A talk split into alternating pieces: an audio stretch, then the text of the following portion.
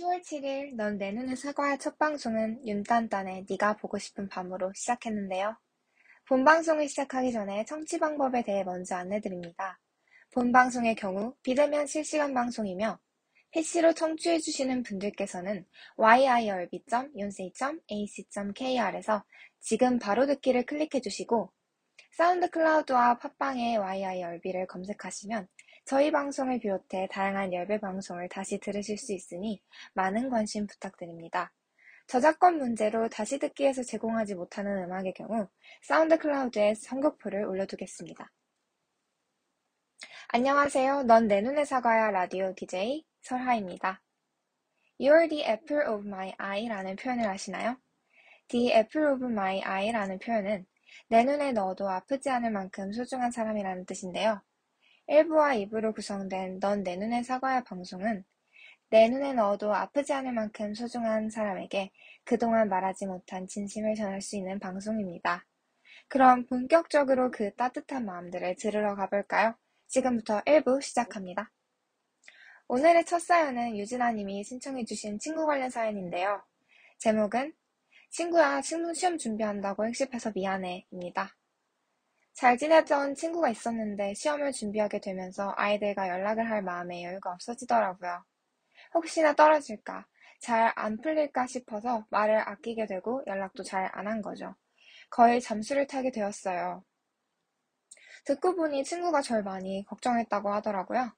저는 잘 풀린 제 모습, 그리고 당당하고 밝은 모습만 보여주고 싶어 숨었던 건데, 진짜 친구는 제가 슬프든 기쁘든 힘들어하든 혹은 되게 초라한 모습이라도 항상 옆에서 지켜봐 줄 수 있는 사람이더라고요.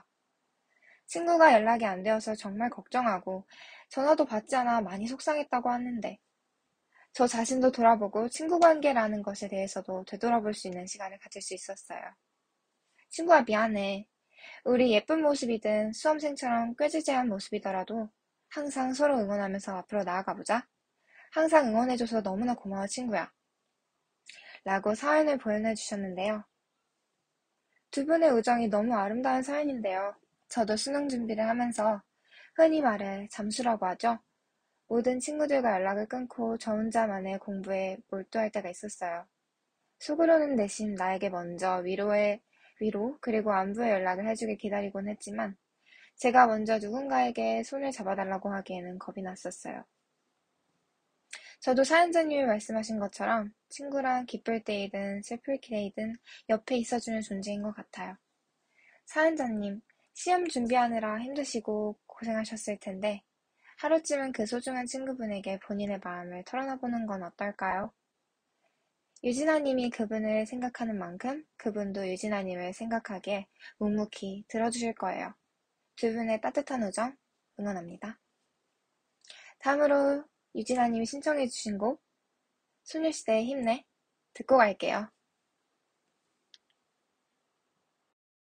힘을 내라고 말해줄래 그 눈을 반짝여 날 일으켜줄래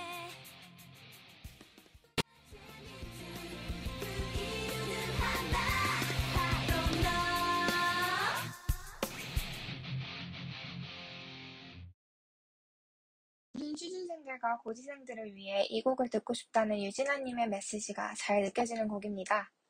노래의 제목처럼 모두 힘을 내셨으면 좋겠네요. 다음 사연은 시원님이 신청해주신 가족 관련 사연입니다. 저희 할아버지는 초등학교 교장 선생님이셨어요. 그러신 만큼 교육에 대한 열정이 많으셨고, 제가 어렸을 때 책을 읽어주기도 하셨어요. 중국 역사와 한국사에 관심이 많았던 저에게 직접 역사 이야기를 글로 써서 편지로 보내주시기도 하셨죠. 그리고 공자의 논어와 같은 이야기들도 한자로 써주시곤 했어요. 누구에게나 조부모님은 특별한 존재시지만 저에게는 인생의 길잡이가 되셨던 것 같기도 합니다. 그랬던 할아버지께서 제가 중학교 2학년 때 지병으로 인해 쓰러지셨어요.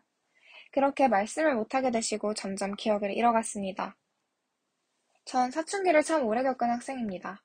학교 친구들과 동네 친구들과 어울리느라 바빴던 저는 할아버지 병문안을 자주 가지 못했고 결국 제가 삼수하던 도중 돌아가셨습니다. 제가 대학에 입학하는 것도 보지 못하시고 병상에서 방황하는 손주의 모습만 본 할아버지의 심정은 어떠셨을까요? 내가 2년만, 아니 1년만이라도 대학에 빨리 입학했으면 기분이 이렇게 비참하진 않았을 텐데. 전 아직도 그 죄책감 속에서 살아가고 있습니다. 할아버지의 말투와 습관을 닮아가며 커가는 제 자신을 볼 때마다 할아버지가 보고 싶네요. 할아버지께서 시골에서 보내주시던 병어와 직접 키우시던 닭들은 참 맛있었어요. 제가 정말 좋아하지만 아직도 병어와 닭은 잘 못 먹겠네요. 하늘에 계신 할아버지께서 이렇게 사춘기를 이겨내고 씩씩하게 생활하고 있는 제 모습을 볼 수 있으셨으면 좋겠습니다. 치화님에 대한 할아버지의 사랑과 할아버지에 대한 치화님의 죄책감이 무너지는 사랑이 느껴지는 사연인데요. 할아버지가 보내주셨기에 맛있었던 병어와 닭들을 이제 내가 못 먹을 만큼 죄책감 속에 있다는 것이 정말 마음이 아픕니다. 내가 이전과 달리 다로잡힌 모습을 소중한 사람이 떠날 때까지 못 보여드렸다는 것. 그리고 그분과 마지막 시간을 길게 보내지 못했다는 것이 가슴속에 계속 맺혀있을 것 같아요. 그 그리고 그 소중한 분이 그 누구와도 바꿀 수 없는 할아버지이기 때문에 더 잊, 잊기 힘들 것 같습니다. 저도 사연자분께 쉽게 그 죄책감을 잊으세요라는 말보다는 그래도 이렇게 사연자님이 잘 성장하신 모습을 치화님은 보이지 않겠지만 치화님 곁에서 지켜보고 안심하고 가시지 않을까요? 라고 조심스럽게 말씀드리고 싶네요. 시아님이 신청해주신 곡은 게라스 게이츠의 Listen to My Heart입니다. 듣고 갈게요.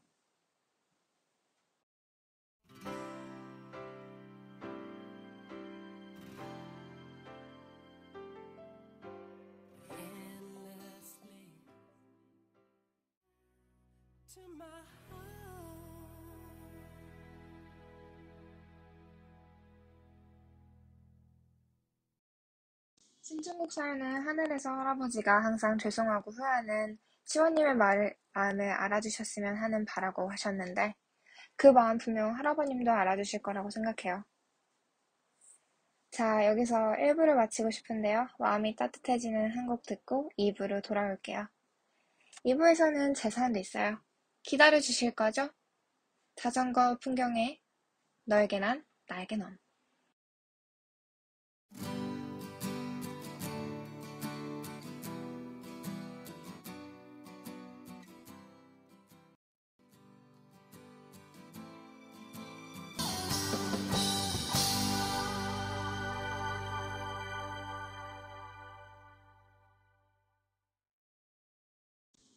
이부로 돌아온 넌 내 눈의 사과야. 2부에는 또 어떤 따뜻한 사연들이 기다리고 있을까요? 이번에도 친구 관련 사연인데요. 션님이 보내주신 사연입니다. 안녕하세요. 고등학교 시절 친했던 한 친구에게 미안한 마음을 전하고자 사연을 보냅니다. 고등학교 시절 첫 룸메이트였던 그 친구와 가장 친하게 지냈습니다. 학교는 물론이고 기숙사에서까지 붙어 다닐 정도였으니까요. 맨날 야자 시간에 같이 다른 교실을 빌려서 놀던 기억, 컴퓨터실에서 페이스북을 하다가 선생님한테 걸린 기억 등 교복을 맞춰 입고 롯데월드에 가기로 했었는데 제가 기숙사에 교복을 놓고 와서 저는 다른 학교 친구 교복을 빌려 입기도 했었어요. 하지만 그 친구와 사소한 오해로 사이가 틀어지게 되었고 그렇게 화해하지 못한 채 시간이 흐르다가 그 친구는 다퇴하게 되었습니다. 서로에 대한 오해가 있었던 것도 사실이지만 먼저 화해의 손길을 보낸 친구의 연락을 그때 받았더라면 지금은 달라졌을지 조금 후회도 되네요. 지금은 재수 중인 친구를 응원하는 마음에 사연을 보냅니다. 꼭 다시 만나서 허심탄회하게 옛날 얘기를 할 수 있길 바래요. 사소한 오해로 인해 틀어진 친구에 관한 사연이군요. 지금 시험 준비로 인해 힘들 텐데 손님이 용기를 내어 조그마한 응원을 해주시는 건 어떨까요? 가장 힘들 때 옆에 남아주는 사람이 가장 기억에 남는다고 하잖아요. 혹시 이것이 부담스럽다면 수능이 끝나고 조금은 시간이 흐른 뒤 잘 봤냐는 말보다는 수고했다라는 말과 함께 조그마한 선물을 하는 건 어떨까요? 두 분이 오해를 푸시고 전과 같이 친했던 사이로 돌아가셔서 손님이 말씀하신 대로 꼭 두 분이 다시 만나 허심탄회하게 옛날 얘기를 할 수 있길 바라요. 손님도 곡을 신청해 주셨는데 그 친구와 멀어진 뒤 같은 교실에 있었지만 어색해서 서로 말도 걸지 않았을 때 나왔던 노래라 신청한다고 합니다. 붐박스 카르텔의 Whisper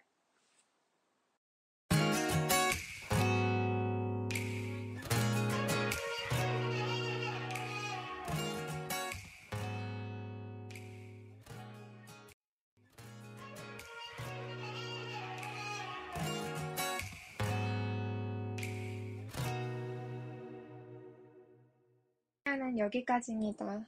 어떤가요? 마음이 좀 더 따뜻해지셨나요? 잊을 수 없는 첫사랑, 나에게 가장 따뜻했던 친구, 내가 가장 미워하는, 그렇지만 가장 사랑하는 가족. 그 대상은 누구든지 좋아요. 내가 좋아한, 소중한, 미안한 그 사람에게 진심을 전해보세요. 목요일 이 시간에 다시 만나요. 잘 있었냐 너의